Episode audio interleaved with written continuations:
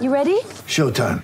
On May 3rd, summer starts with The Fall Guy. Let's do it later. Let's drink a spicy margarita. Make some bad decisions. Yes. Audiences are falling in love with the most entertaining film of the year. Fall guy. Fall guy. Fall guy. That's what the poster said. See Ryan Gosling and Emily Blunt in the movie critics say exists to make you happy. Trying to make it out? Nope. Because I don't either. It's not what I'm into right now. What are you into? Talking. Yeah. The Fall Guy. Only in theaters May 3rd. Rated PG-13.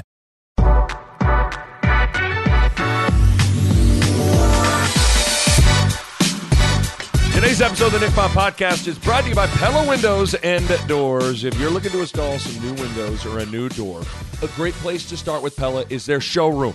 Sometimes it helps to see the windows and see the doors and open them and close them to get a better feel for exactly what you're installing in your home. Their showrooms are really cool. They got showrooms in Omaha and in Lincoln, so go check them out. Or you can check Pella out online at PellaOmaha.com. That's PellaOmaha.com.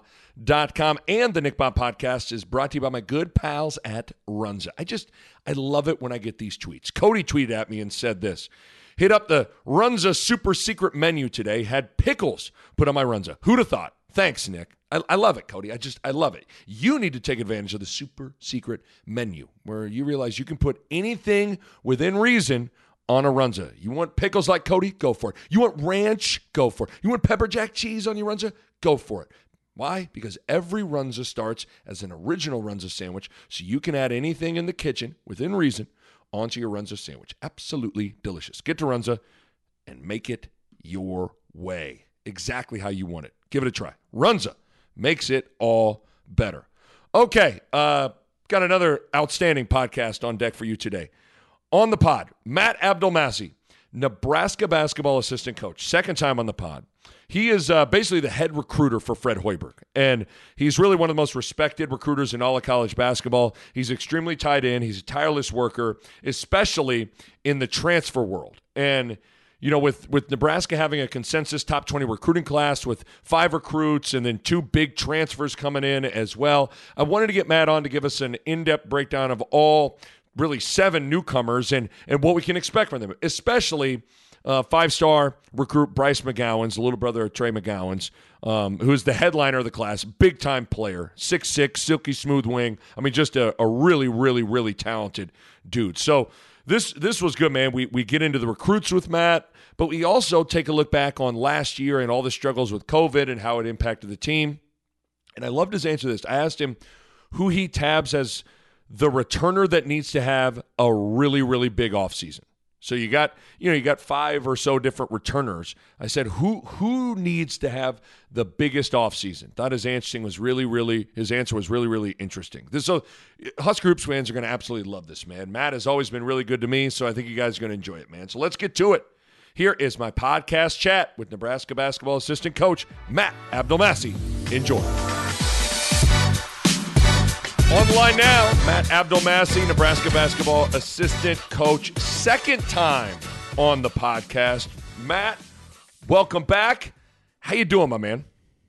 I'm doing really well. Um, you know, I must have done a decent job the first time because I got invited back for a second time, but everything is going well and just happy to finally put a lot of what everyone's been going through the last year in the rearview mirror and looking forward ahead to a productive summer with our program and with our guys individually and um, you know definitely grateful to be in the position we are No doubt. I mean, I you know, I I uh I, I wanted to bring you on because I wanted. There's a lot of different things I want to touch on with you. Mainly the, a lot of the newcomers that Yeah. uh, I mean, you guys got I think seven new guys coming in. But before we before we kind of look at the newcomers, I want to look back real quick because you're already kind of going there with it. I, I kept saying all last offseason, Matt, that like not all situations are the same in terms of how COVID impacts a team. Like right you know, you guys really needed a regular off season of workouts and practices last spring and summer, and you didn't get them. Like a team like Iowa, for instance, it hurts them, but when they're returning their entire core, their you know three or four year guys that have been together in the system, all that stuff, it doesn't hurt them as bad. Where did mm-hmm. where did you feel like not having a normal spring and summer with workouts and all that stuff hurt you guys in the season the most? just overall practices. I mean, I think we had 60% less practices this past season than we had our first year. And it it never can go unnoticed, although when you say it, it comes across as an excuse. No, we certainly right, right. don't want to come across that way. You play the games, you know, whether you're practicing, not practicing, and the results are what everybody sees, and that's what you're judged on. But for us internally, where it just was a major hurdle, is just growing as a team, growing individually, just having those practices where there's camaraderie, which you know better than anybody. Um, when you have new guys, the way that you're building that is in practice Right. and learning about each other. Not only that, just camaraderie with the staff. Right. Um, I mean, it's very hard for the staff to have any type of relationship with the guys because one, they're not coming up to your office. Mhm. You know, you're not spending time with them there. You're not spending time with them eating meals. Um, and on top of it, you're really not spending time with them in practice because you just didn't have as many. So just overall chemistry, you know, really hurts you. And uh, one thing that we were really proud of is with all the adversity that we did hit, it speaks volume to the character of the guys with how they battled Yeah. post COVID shutdown for us because we legitimately were in, I would say, the majority of every single game where you had a shot to win. And that speaks to, to the type of kids that we do have in our program and what we're really excited about.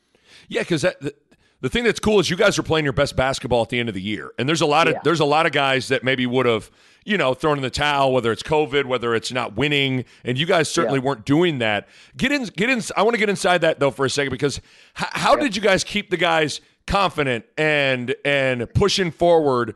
When when the wins and all those readily accessible excuses maybe weren't there, like is it as simple as being process oriented and not results oriented? Because that had to have been really really hard for you guys. So for for us, I always say that Fred's strongest skill set as a head coach and leader is his ability to get across to guys to make them feel like they're superheroes and nothing can get in their way. It's better than him drawing a play out of a timeout, which he's elite. It's Yeah. better than his offensive schemes, which is elite. His ability to make guys feel like they can accomplish anything if they put their mind to it is to me what really separates him. I saw it in our years at Iowa State. Guys always played above their weight class and I think that's what it was is that it just took a while for guys to learn about Fred, learn about the program and we saw that towards the end of the year where offensively we saw for the first time since we've been at Nebraska what a Fred Hoiberg offense looks like. right And a lot of that has to do with the unselfishness that is preached on a daily basis throughout our program.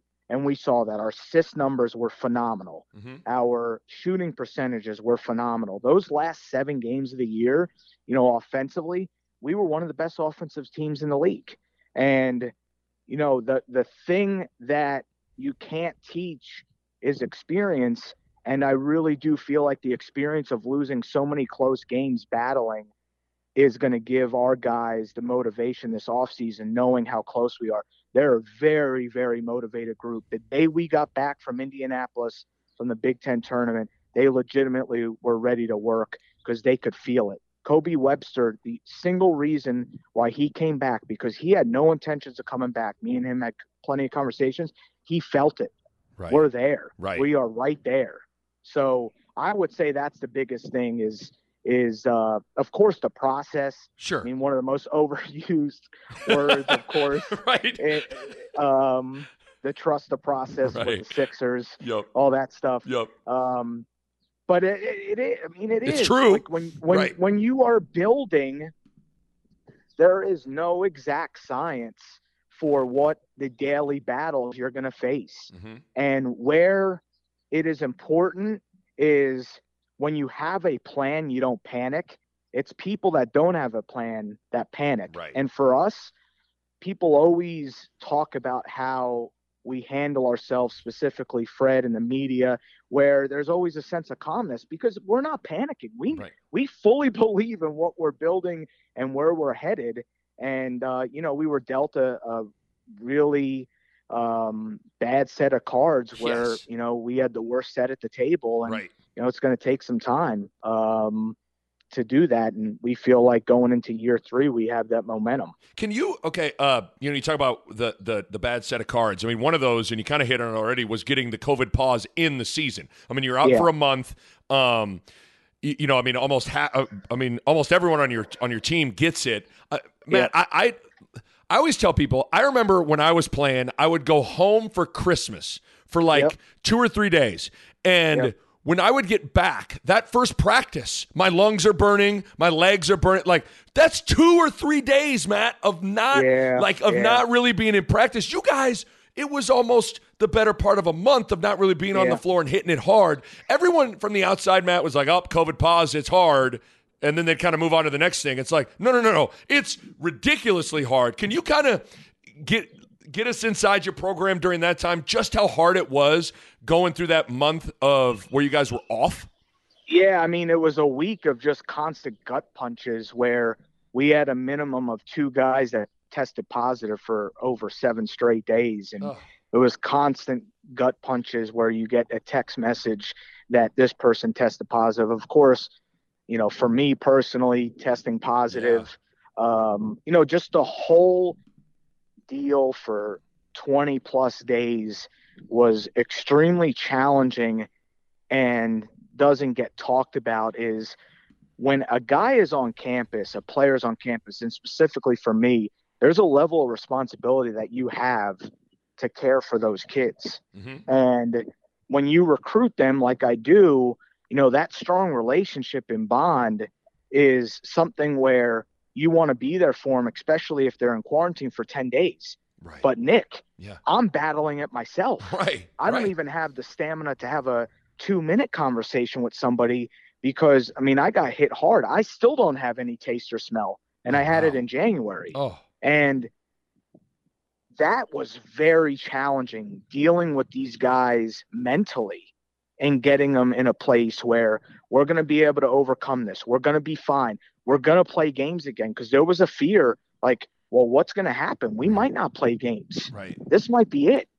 You know, we don't even know if we'll have enough guys to come back if they don't get cleared properly through all the protocols set in place by the, the conference. So the challenging part was the mental makeup. Right. You know, Fred had it. Fred was in bad shape for a few days. You know, he's the head coach and he's have to having to worry about his own condition, uh, pre-existing conditions that he has while battling COVID, but at the same time caring for the nine plus kids that are in quarantine. And listen, when kids aren't in quarantine, it's difficult to manage them, Mm-hmm. let alone when you're locked up in a room and you're literally being told you cannot leave. Right. Yeah. It's very, very challenging. brutal. I couldn't imagine. I just wanted to, you know, it's one thing to, to think about it or hear about it from the outside looking in. I wanted to get some perspective on the inside because it's Yep. it's it's crazy, man. The Nick Bob podcast is brought to you by Pella Windows and Doors, and I want to talk to you guys about energy efficiency. And if you go into Pella's website right now, you look at it, and how about this? One, two, three, four, five different types of windows or doors by Pella won the Energy Star 2020 Most Energy Efficient Award. That's big time stuff right there. And they achieved that in a couple of ways. They got insulated glass, which slows the heat transfer, keeping your home at a more comfortable temperature. They got types of low E glass, which is a glass coating that has been optimized for your climate. They got triple pane glass, which you can upgrade to for increased insulating airspace. And within all of that, one of the keys is proper installation, which is key for window and doors to perform at their best. And you know the Pella experts are excellent at that. Bottom line, energy efficiency matters in making your home more comfortable, and Pella windows and doors are at the top of the line when it comes to energy efficiency. Check them out online, PellaOmaha.com. That's PellaOmaha.com. So you bring up Kobe and him coming back.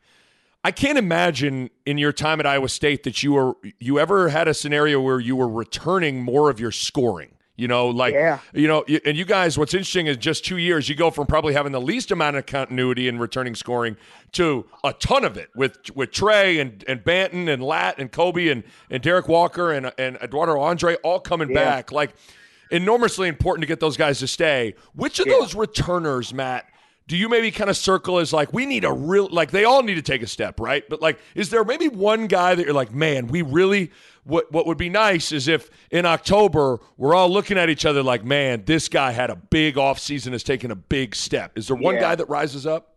Yeah, I mean, they each individually bring something that is vital for us to be successful next year. I would say though the one guy is Lat Mayen, and the reason why I say that is when our offense is clicking, Yeah.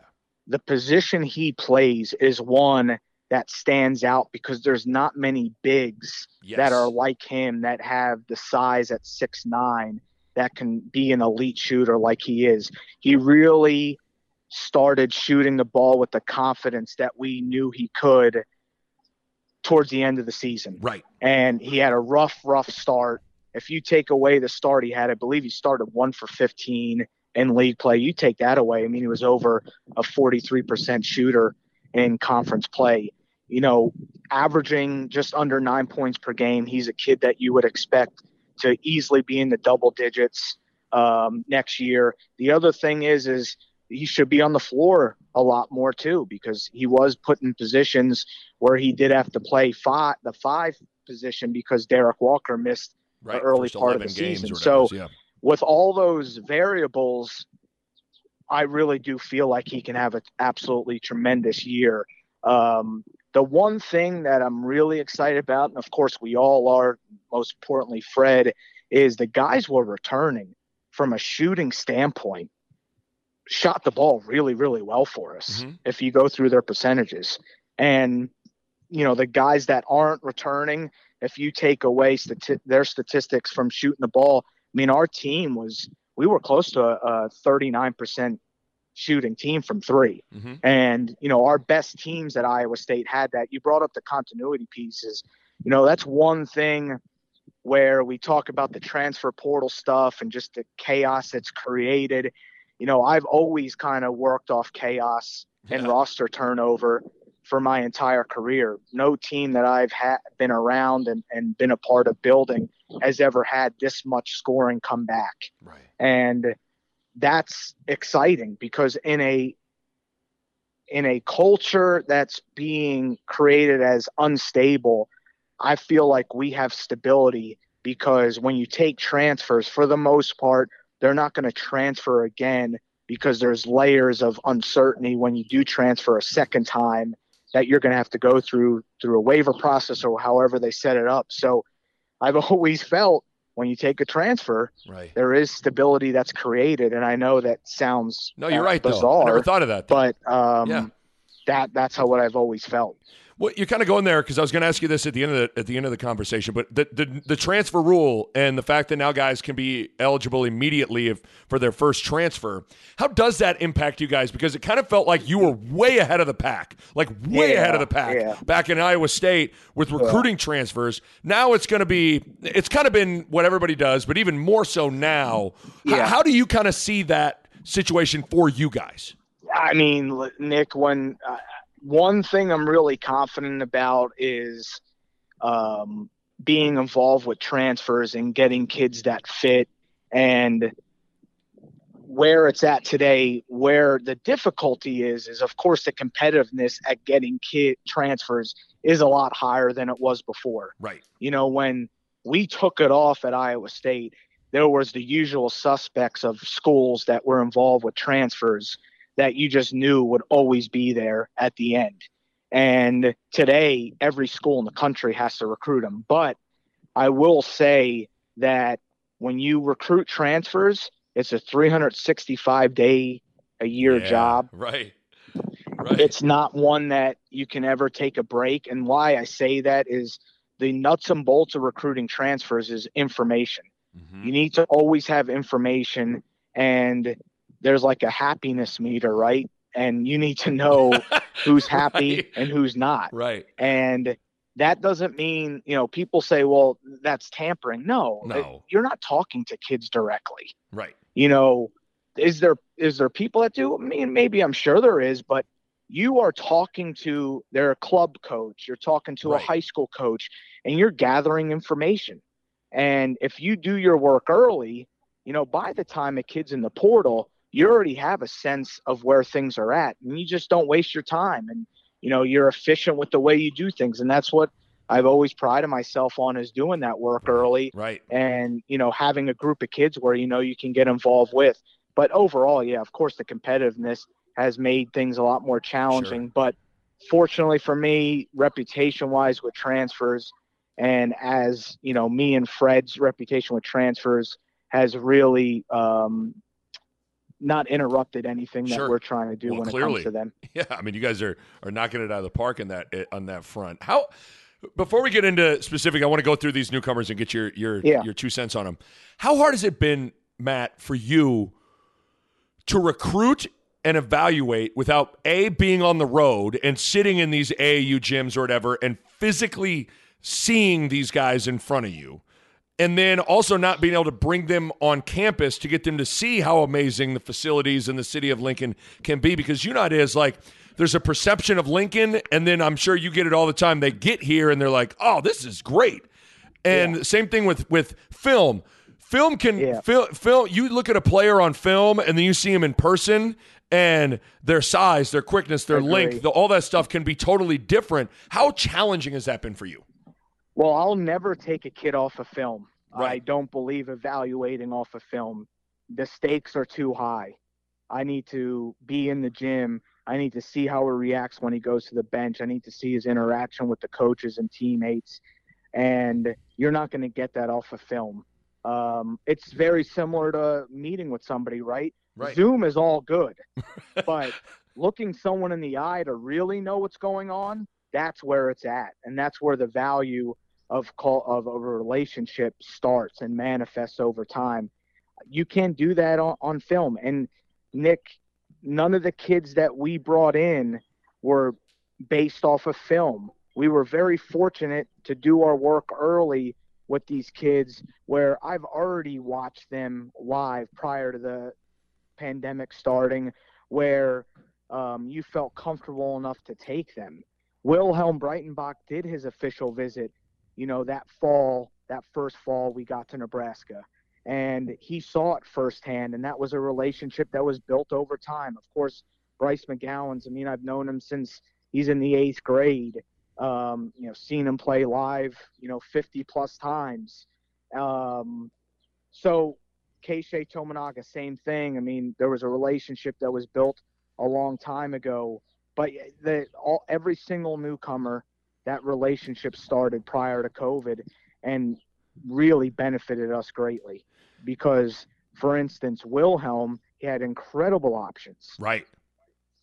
but he didn't visit those schools. Right. and that was a huge advantage for us because him and his family, the information that they had on Nebraska was a lot more than any other program in the country that was recruiting him, Right. And that put us in a huge advantage. So, um, yeah, I firm believer about the whole watching kids online. I, I you just truly don't get a feel, and in today's day and age, you really don't want to ever take a kid just to take him and then him be in the transfer portal 10 months later. Right. No question about it. Um, well, you you know you you you drop some of those names. Let's go through a few of them Yeah. here because you got a consensus top twenty class. It's really an impressive group, especially when you add the you know you add C.J. Wilcher and Keon Edwards Yeah, to it as well. absolutely. I mean, let's talk about the guy that everyone's on there uh, you know excited to see, and that's that's Bryce McGowens. I mean, five star, uh, six six wing. I mean. Holy crap! Like you watch this dude play, it's it's pretty special. I mean, how special is he? Yeah, I mean, I personally think he's unbelievably special. When you're talking about a modern day true wing that not only can dominate the college level but play at the next level, that is the prototype of who Bryce is in his game. Shoots the heck out of the ball, um, smooth stroke, unlimited range, um, really effortless. Um, when it comes to his athleticism, it's elite. You know, it stands out. The whole McGowens family's elite. They get it from the mom, not the dad. I always make fun, I always make fun of them that the mom is holding that up. Yep. Um, but yeah, he he's as special of a talent as I've ever recruited. been fortunate enough to recruit a lot of high level players, but there's something about him where he's got a chip on his shoulder, even though he's highly ranked. There, there's a level of being hungry to prove people wrong, and the thing that separates him though is I just tweeted this out the other day because it was his brother Trey's 21st birthday.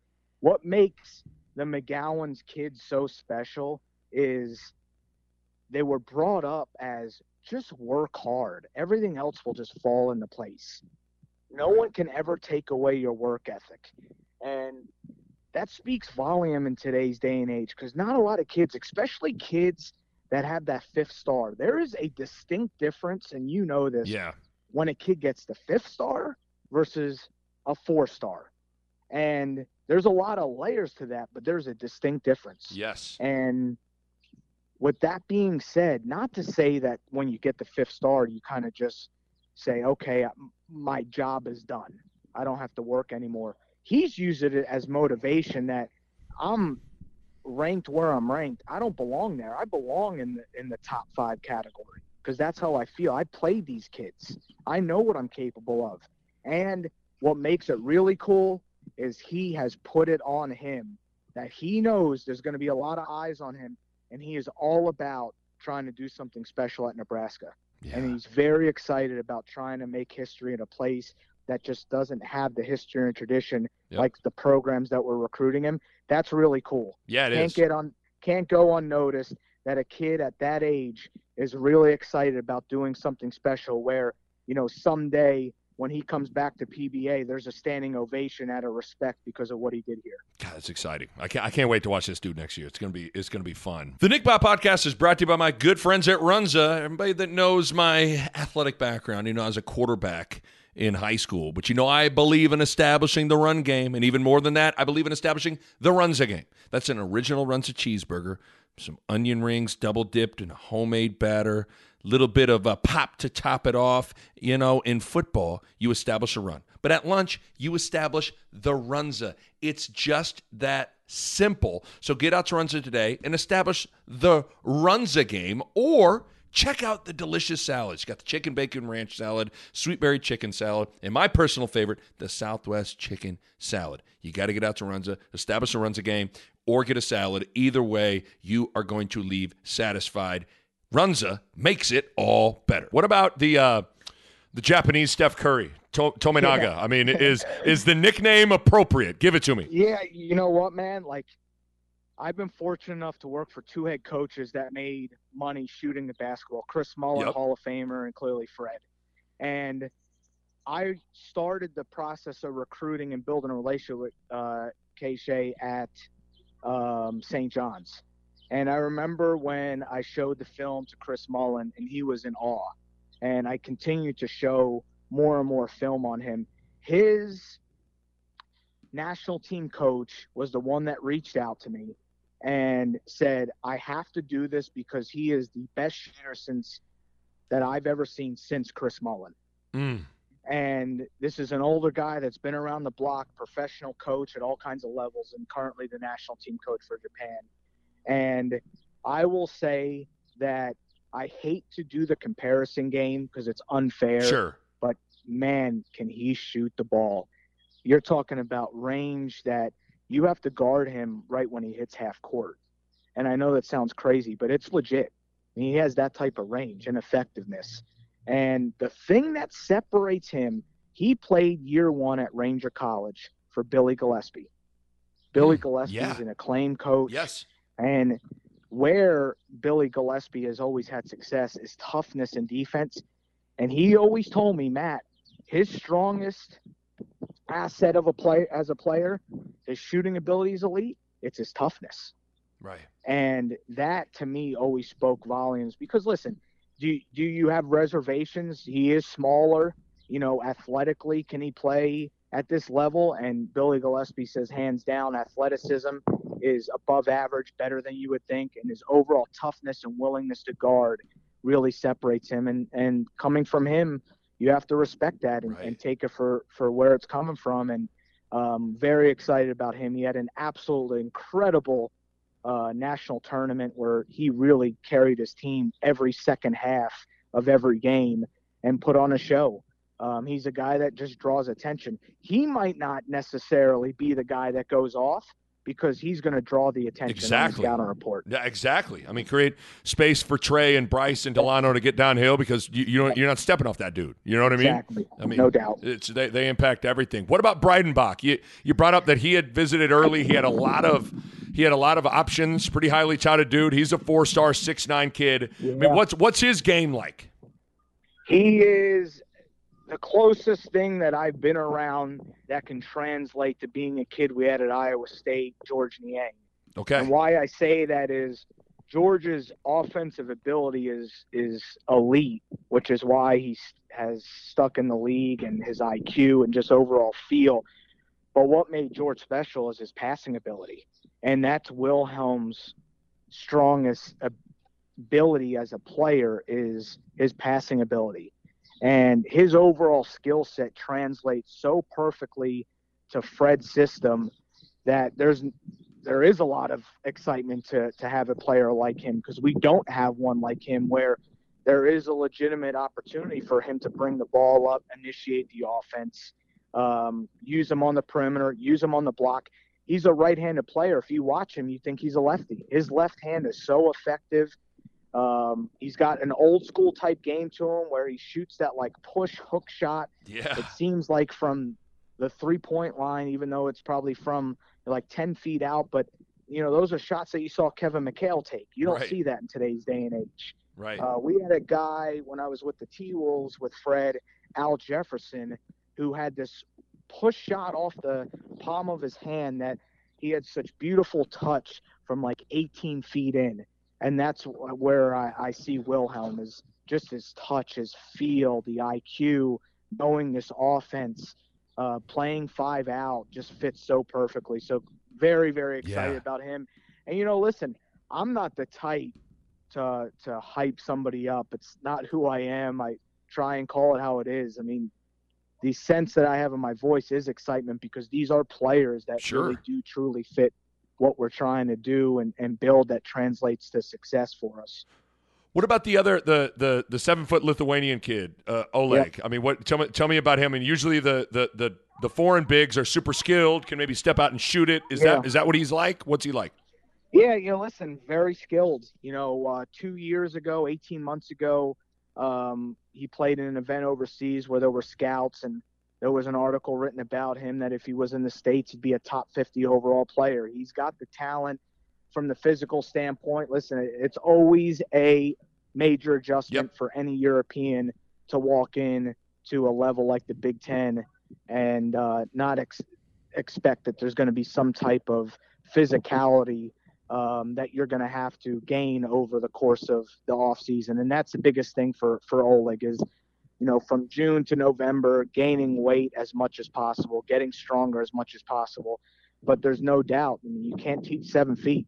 You can move. Yeah. You can't teach that at seven feet when you can move as fluid as he does, and just overall feel IQ. He can step out, knock down the three. So there is excitement about him, and you know we'll also understand and realistic that it could take some time. Sure. What, what about the you had a late addition McPherson, who's a Yeah. six three kid from Missouri. Um, is he is he more of a point guard? Yeah, I mean he's. I always, I've known him for a while. His game is the old school, tough New York City guard Gotcha. that you find on the playground. That you do not want him to guard you. Right. He is a kid that is not going to back down from Trey McGowens or Delano Bantner's, Bryce McGowens or CJ Wilcher. He's going to make them so much better. And it is going to be a difficult decision night in and night out because the intangibles he's going to bring from day one are certainly not only going to help us internally preparing for games, but also helping us actually win games. And he is an older kid because he did a prep year, and he's a kid that fell victim to the COVID Yeah. restrictions and shutdown of not really being recruited because he did have high majors on him prior to the shutdown. Um, to me, he's a type of kid that wants to work. He's going to do his part, and I really do think his upside's absolutely tremendous. And you know, he's really excited about learning from from Fred and and becoming a better knockdown shooter. His mechanics are good right now, but definitely can be elevated to being a lot better of a shooter. And but just toughness. Um, certainly a guy you can also in emergency situations you brought up um, play on the ball where he can facilitate and Right. initiate the offense. We- We'll talk about the two transfers. Get you out of here, Matt. Uh, Yeah. CJ, CJ Wilcher, the, the from Xavier. I got to see CJ play a few times because of, of of covering the Big course. East, and you know, what I mean, when he came in, it's just like super confident, right? Like super confident guy, and you know, he was the type of dude that maybe would would get spot minutes, but would come in and in sixty seconds hit back to back threes. You know, Yeah, and that's exactly. that that's not easy. Like, is that is is what I saw, what I'm going to get at Nebraska, like a super confident kid that is capable of shooting the rock. Yeah, he's really, really talented. Um, you know, when you get a transfer as a fan, you just Google a kid's name and see what he did um, in games, and he did not play the minutes Right. um, that could support on how really good and talented of a player he is. His work ethic's ridiculous. Um, he's an elite, elite shooter, another unlimited range type guy. Um, he has sneaky athleticism. His body is tremendous, fits the league perfectly. Big Ten. Um, yeah, yeah, you're talking about somebody that fits perfectly. He's got a chip on his shoulder. Um, you know, like a lot of these transfers do coming in here. You know, former top hundred player coming out of high school. Um, but yeah, he's a he's a kid. Leadership skills um, through because of his work ethic and who he is as a person. Overly excited because I, I think that kid has a chance to be a highly impactful Right. player for us. Wh- What about Keon Edwards, six seven DePaul transfer? I'm trying to remember, you know, and I, I did a couple DePaul games and talking to, to Coach Leitao. yeah, you wouldn't have seen him. Yeah, he- he, really didn't play. Right. So Get, lay it out, lay, lay out the story for him because Yeah. he's got an interesting journey. he because of COVID, the easy thing to do was panic, especially if you were in a position to be a recruitable athlete. And he had his list of schools, and clearly it was a great list of schools, and he could enroll at DePaul at mid-year because he already met all his eligibility requirements. So he gets there in January, and you know this because you cover the league. DePaul got hit by COVID Crushed. more than anyone in the in the Big East Yes. with just play two games, get shut down, play three games, get Right. shut down. Then it just it seemed like it was a repetitive thing throughout the year for them. So he gets to DePaul, and there's a shutdown immediately. Then the shutdown gets lifted. Then he gets COVID. Right. So that's four weeks that are just literally wasted, um, where he could have potentially been working out, adjusting, learning the offense, learning the philosophies at DePaul.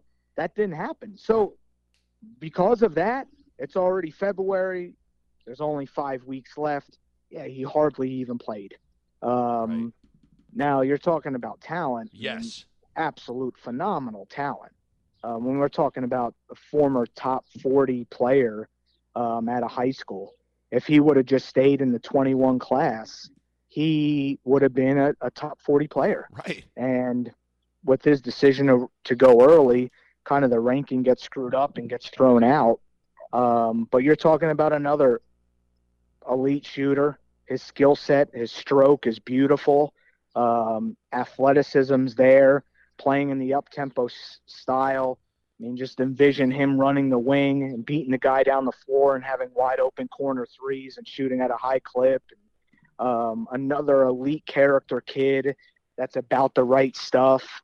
Um, you know, is another uh, ISO type player that's going to be able to beat his defender off the dribble. So, yeah, a lot of excitement. You know, with the two transfers, just adding the shooting that we're adding um, with this system, you can never have enough of it.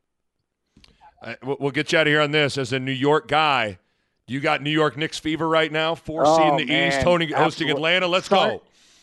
I told my wife whenever the time gets announced that Sunday, I'm not sure for the first couple minutes I'll actually be able to watch the game because there was be there's going to be so much emotion. There, as big of a Mets and Giants fan as I am, the Knicks in the 90s, I was fortunate enough to go to so many of those big time games and Yeah. moments at the Garden where it's going to be emotional. It's emotional for Knicks fans. Like it's been a long time. It's a beaten up fan base.